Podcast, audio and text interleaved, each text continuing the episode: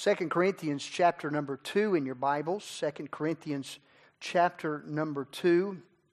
We continue our look into the book, working our way through 2 Corinthians. We'll finish the chapter tonight out of chapter number 2, and I want us to consider some thoughts that I think are needful this evening. The title of the message is Finding Rest for a Restless Spirit. Finding rest for a restless spirit. If you look with me, begin reading in verse number 12. Furthermore, when I came to Troas to preach Christ's gospel, a door was opened unto me of the Lord.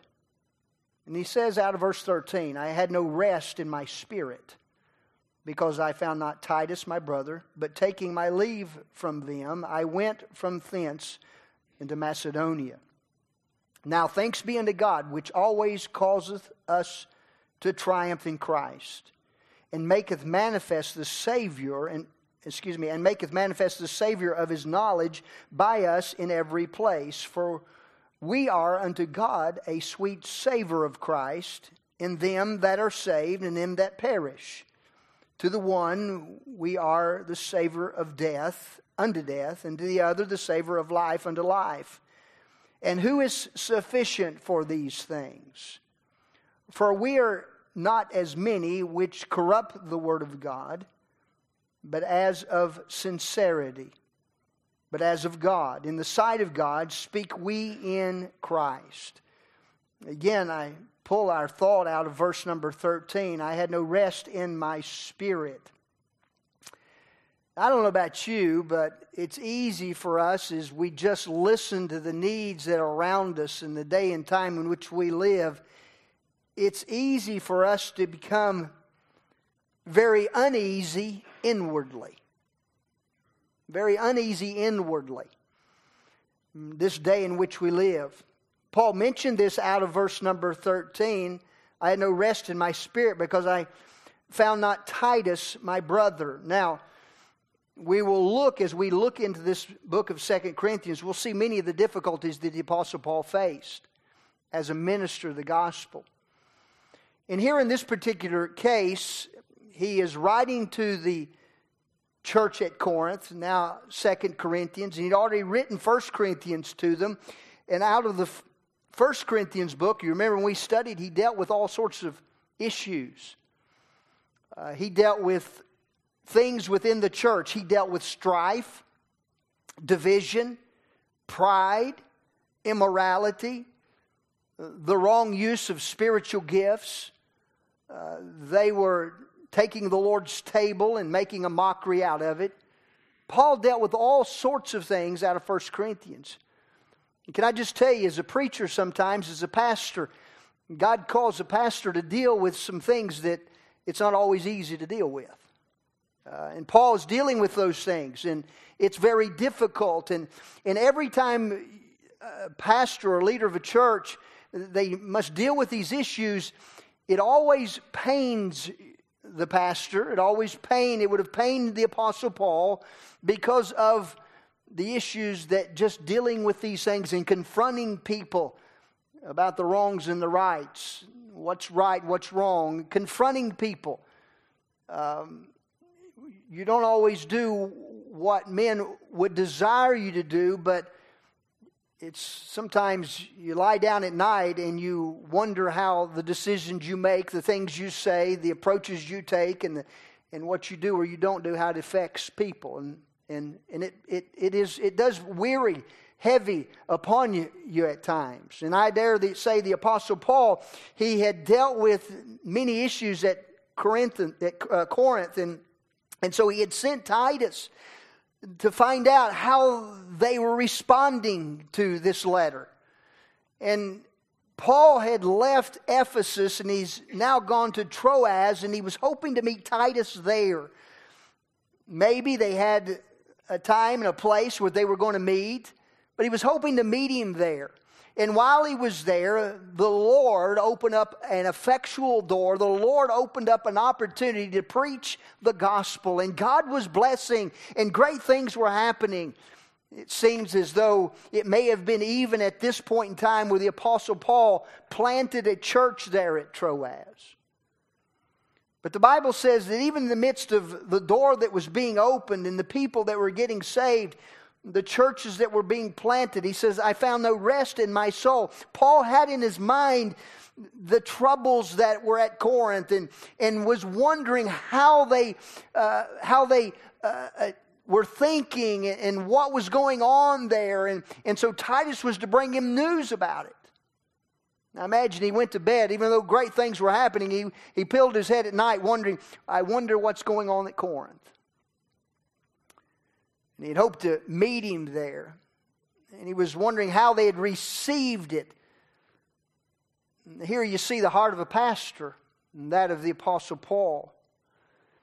It's true, let me just simply say, in the midst of all that was going on and all the good things that were going on, it is true that the outward experiences can affect our inward stability at times. Discouragement, disappointment are things that are common to man. We're reminded, I think, the Harper reminded us, we're just strangers and pilgrims just passing through. In this old world, we have no friends, say, friendship with the world.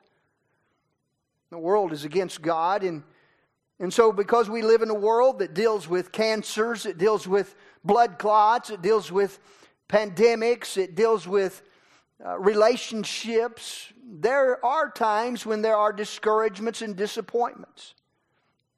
There are times when sorrows and trials, they begin to, it seems, mount up against us. There is that spiritual warfare that we talked about a bit ago that can cause us to become weary, even in well-doing.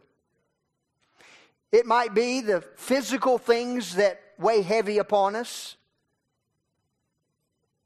People can disappoint us. Don't raise your hand, but have you ever been disappointed by somebody? You know, there are many times and I disappoint myself. That ever happened to you too? I just get disappointed and sometimes even disgusted with me. I think it was Spurgeon said the worst fellow I have to deal with is that guy in the mirror every day. That looks back at me every day. People can disappoint us and we can disappoint ourselves, and discouragement can come. I think every one of us could identify with an unrestful spirit at some point in time in our lives. Maybe you're there now. Maybe you've been there. Maybe it will come. But I can see, you know, as we look around, as we look at the events, I really, wow, just these past 2 weeks, if you listen to the news cycles and see what's going on, boy, as I saw the images coming out of a place called Afghanistan, I tell you, it just gave me an unrestful spirit. Just no rest within my spirit. COVID, you know, this thing, we've talked about it tonight, has made so many sick. That can give us an unrestful spirit. To hear that you are sick can give us an unrestful spirit.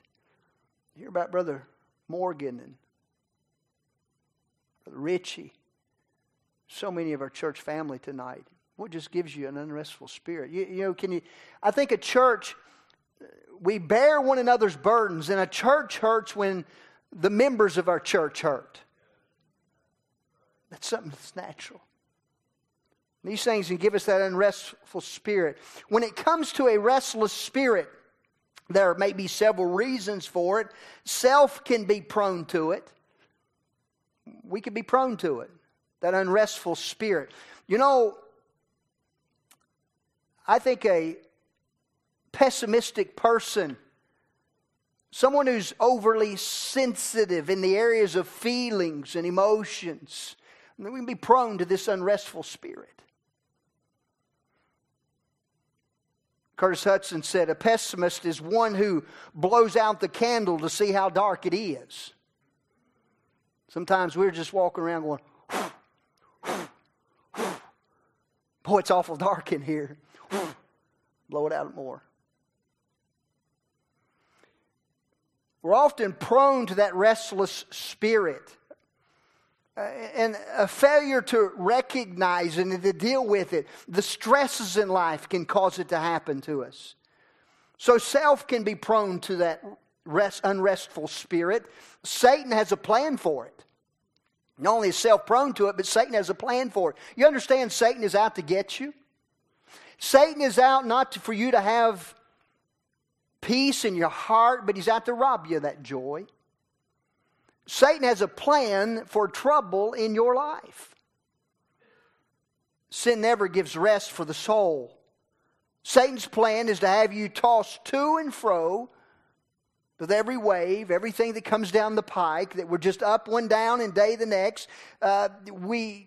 Satan can allow guilt, and he'll remind us of how bad we are, that regret, those things that we've done, we wish we hadn't have done, the things we said, we wish we hadn't have said. Satan will remind us of those things. Self is prone to it. Satan has a plan for it. Society is plagued with it. This thing of a restless spirit. The world has never had more stuff than we have today. But we've never been maybe more miserable than where we are today. We got stuff everywhere. We got stuff. We have so much stuff, we rent buildings to store stuff in, and we don't know what's in it. We just store stuff away. Then when we pass, someone goes, buys our stuff and sells the stuff. We have yard sales to get rid of our stuff. We stuff every packing corner of our house. Maybe never been as unhappy as with all of our stuff that we have today. Society's plagued with it. According to the CDC, suicide, the second leading cause of death in America between ages of 10 and 34 years of age. Suicide. The second leading cause between 10 years of age and 34 years of age. It ranks fourth in that cause of death between 35 to 44 years of age. And it ranks 10th leading cause of death for all age groups combined. Suicide, according to the CDC in 2019, suicide killed nearly as many people as pneumonia did. The world has no rest. It can offer no rest. No permanent rest within. But let me just simply say tonight, God can. God can give that rest. God can give that rest, and God does give that rest. Self can be prone to it. Satan can have a plan for it. Society is plagued with it. But God has a prescription for it. God wants to give us rest. We stiff arm Him, and we say no to Him so often. Paul was a man, we think of the Apostle Paul, the greatest missionary the Bible, maybe the world ever knew. The Apostle Paul, the great preacher, the great church planter. But you know, he was flesh and bones, just like you and me. He had feelings, he had emotions, he lived life. Maybe not just like we do, but he lived life. I say in the different time frame, but he lived life. He dealt with life just like we deal with life. He was a pastor, again, as a missionary, a church planner. For the Apostle Paul, life was not easy. Not easy. Chapter number 4, and we'll eventually get there, tells us that Paul was troubled. He says, I was troubled on every side. I was perplexed. I was persecuted. I was delivered unto death for Christ's sake.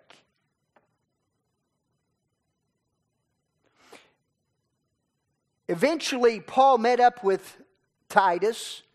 He doesn't mention it here, but we go all the way to chapter number 7. Eventually, he met up with him. But as he was mentioning meeting up with Titus and getting a report from Corinth, he says there that our flesh had no rest, but we were troubled on every side. Without were fighting, and within were fears. Paul understood heartaches, and he understood pains. He understood disappointments. And 2 Corinthians provides the most intimate look into the life of the Apostle Paul, maybe more than any other book in the New Testament. In this, we see Paul's life, we see his struggles, we see his heartaches, and you know, they were so great. And I find in the life of the Apostle Paul, help for me, help for you. Because he dealt with them, he learned what to do when these things come upon us. Paul did not allow self, Satan, and society to steal his joy. Oh, he could have. He could have said, this is of no value. Boy, I've been walking with Jesus. I've been on these missionary journeys. I've been to Corinth. You know what they're saying about me down there? They're saying I'm no good. I was their pastor, and they're saying I've lied to them. I'm a shenanigan, a charlatan. Paul didn't go there. He didn't allow himself to go there. Paul, through Christ, finds a way to turn what could be depressing circumstances into joyful, cheerful praise. Paul could have been in a pit of despair, but instead he came out of the pit and he found triumph and praise. Paul did not stay in verse number 13. He said, I had no rest in my spirit because I found not Titus my brother, but taking my leave of them, I went from thence unto Macedonia. It was in Macedonia that Paul eventually met up with Titus. But he didn't stay in verse number 13. Look how quickly he moves from being in a place where there's no rest for his spirit down to verse number 14. Now thanks be unto God. Paul did not stay in this place of depression. He did not stay in this pit of despair, but instead he came out. He did not stay in verse number 13 where there's no rest for his spirit. There, between these two verses, there's an immediate and abrupt change between what's taking place. There is, between verses 13 and 14, there's a change of attitude. There's a change of tone. You can almost hear it. If you just stopped at verse number 13 and we're thinking, oh, Paul, he's in a tough place. But there's a sudden change of attitude, a change of tone. Now thanks be unto God, he says. There's a change in focus. There's a change from discouragement to a determination. From disappointment to delight. All in just a few words within a verse. I find this amazing. The change is not here. The absence of the difficult circumstances. And sometimes we come to the point in our lives when we say, boy, if it wasn't this way, I could be much better. Paul's problems didn't go away. They never went away as long as he was following Christ. His problems didn't go away, so it wasn't an absence of the difficult circumstances, but the change is due to the definite hope that he found in Christ. I like what Adrian Rogers said. He said it this way: peace is not found in the subtraction of problems, but peace is found in the addition of the great power in Christ to meet them. It's not the subtraction of all the problems, but the addition of the power of God to meet every need in every situation and circumstance in our lives. So often we just settle with the one.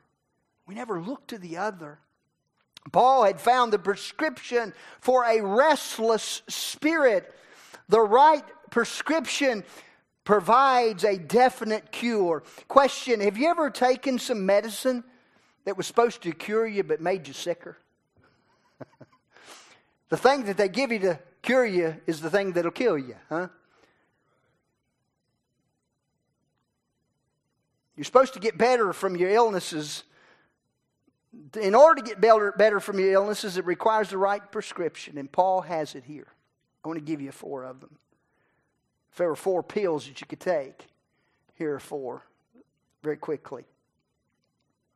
He makes an abrupt change from 13 to 14. We've already mentioned it.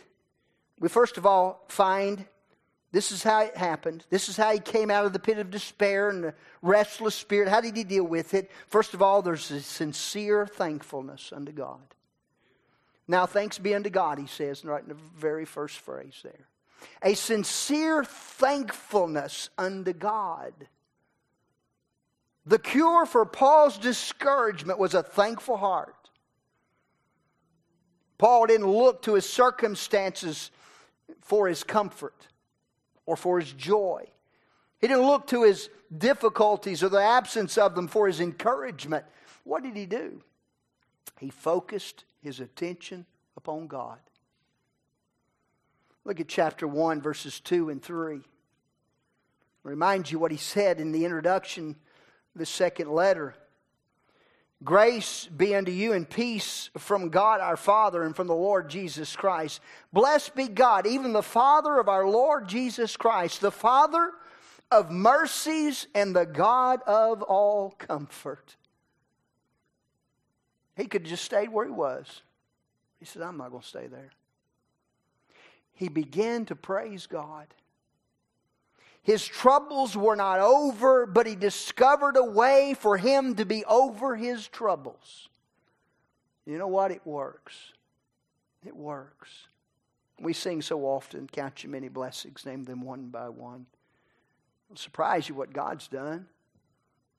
We don't count our blessings so often. So often we count our troubles. That's what we major on, a sincere thankfulness. We tend to multiply our difficulties rather than counting our blessings. We just mull them over and over again. We just go back through all the things, just making list after list of how bad things are.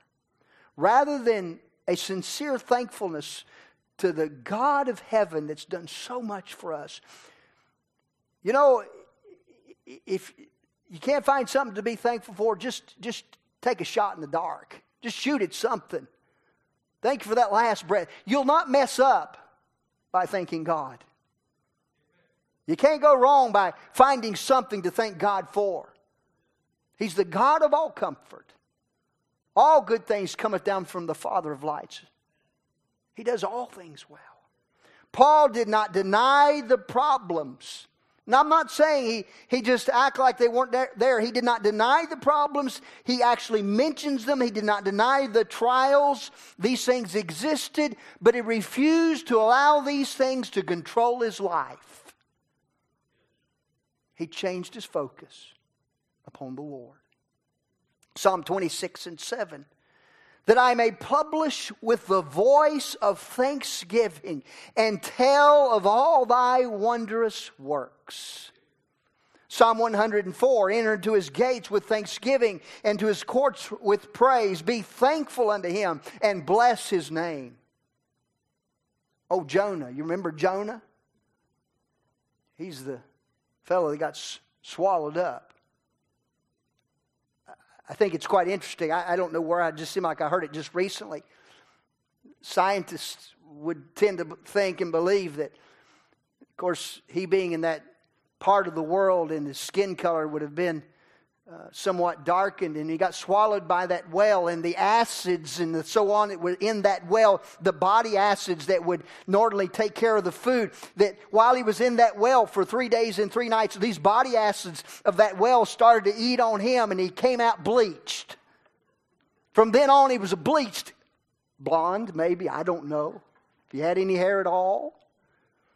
You wonder why when he got into Nineveh, everybody came to look at him and hear him. Maybe that was one of the reasons.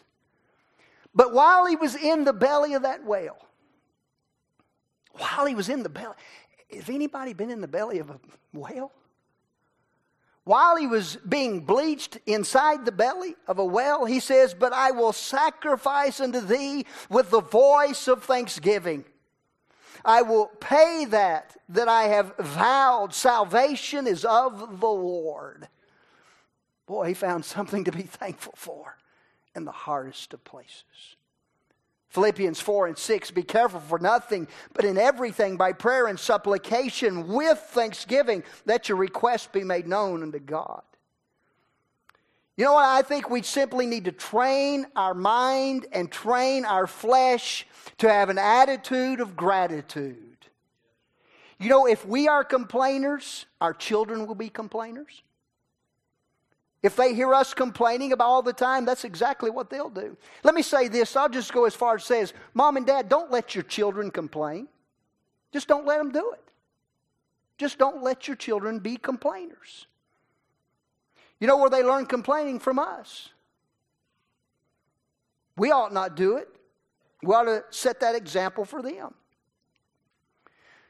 We need to train our hearts and train our flesh for an attitude of gratitude. A defeated Christian is a Christian who has stopped being thankful to God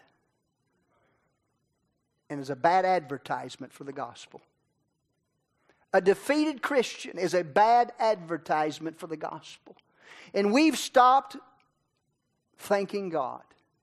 To walk around with our heads down, navel gazing, it's always bad. It's worse than it can ever be. It's a bad advertisement for the gospel. Who wants to be one? If that's what it is. We've stopped being thankful to God. Let's change it. Someone said, you may not be able to do anything about where you are, but you can do something about how you are. I think that's good. You may not be able to change your circumstances where you are, but you can do something about how you are, how you're facing it. You cannot tailor-make the situation, but you can tailor-make your attitude to fit the situation. How did he find help for a restless spirit? First of all, it was a sincere thankfulness. Secondly, and very quickly, notice with me, we see a sure victory. Out of verse number 14, now thanks be unto God, which always causeth us to triumph in Christ. Do you understand that we're more than conquerors? How often do we forget that? There's a sure victory. Notice the word, please mark in your Bible, the word always. Always causeth us to triumph in Christ Jesus. Listen, we as Christians are not still waiting for the jury to come in on the decision whether or not Christ wins. He's already won. He came up out of the grave. He defeated death, Satan, hell. He's victorious already. He's seated in the heavenlies. We're not still having to wonder if at the end of all of it that Christ is going to come out on top. He's already there.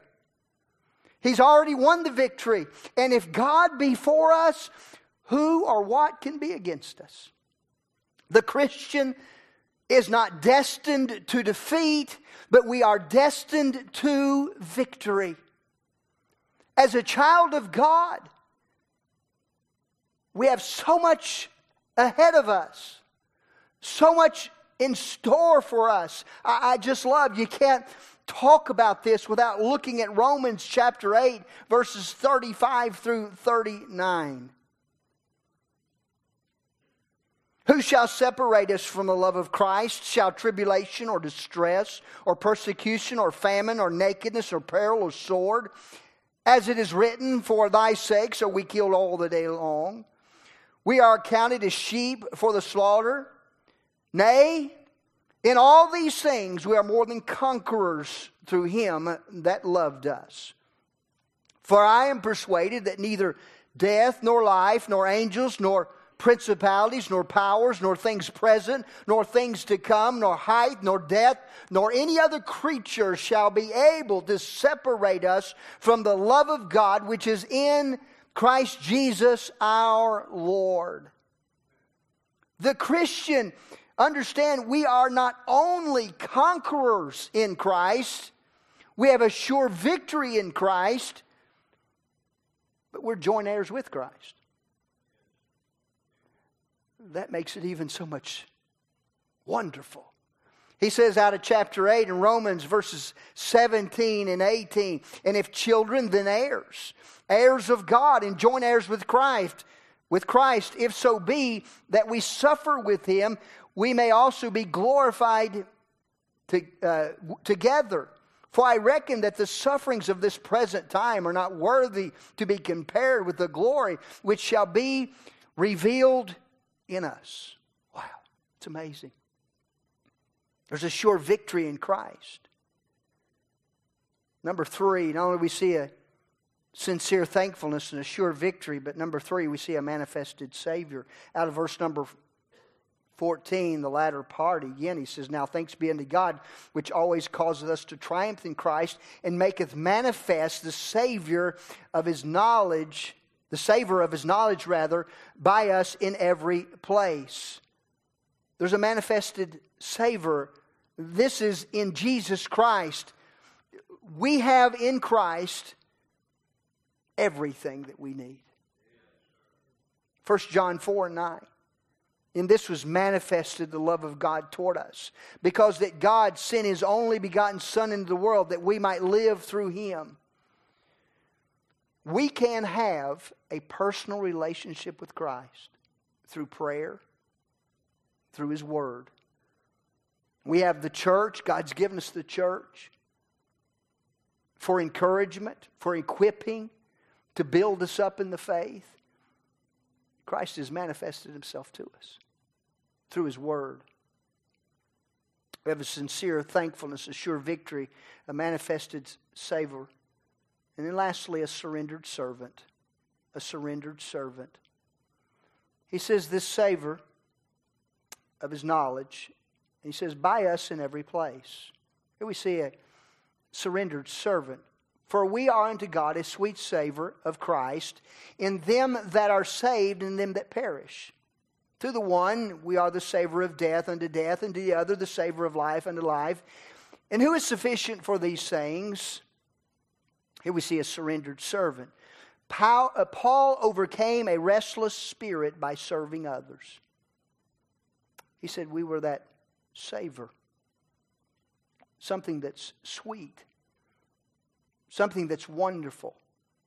We are able to make known the power of God through us and by us in every place. Paul kept busy by ministering to others in every place. How do I overcome this restless spirit? Get busy in ministry. Find a place to serve God. Don't sit it out. Get involved. Minister to someone else. The greatest joy you'll ever have is being a blessing and ministering and pouring your heart into somebody else. He kept busy ministering to others in every place. Not only did he keep busy ministering to others, but in so doing, he pleased God. Verse number 15, for we are unto God a sweet savor of Christ. Boy, don't you want it to be said that you pleased God? Don't you want to hear that from the Lord? Well done, thou good and faithful servant. In ministering to others, we please God. Verse number 16, he gave the gospel and some received it, some rejected it, but he still yet pleased God.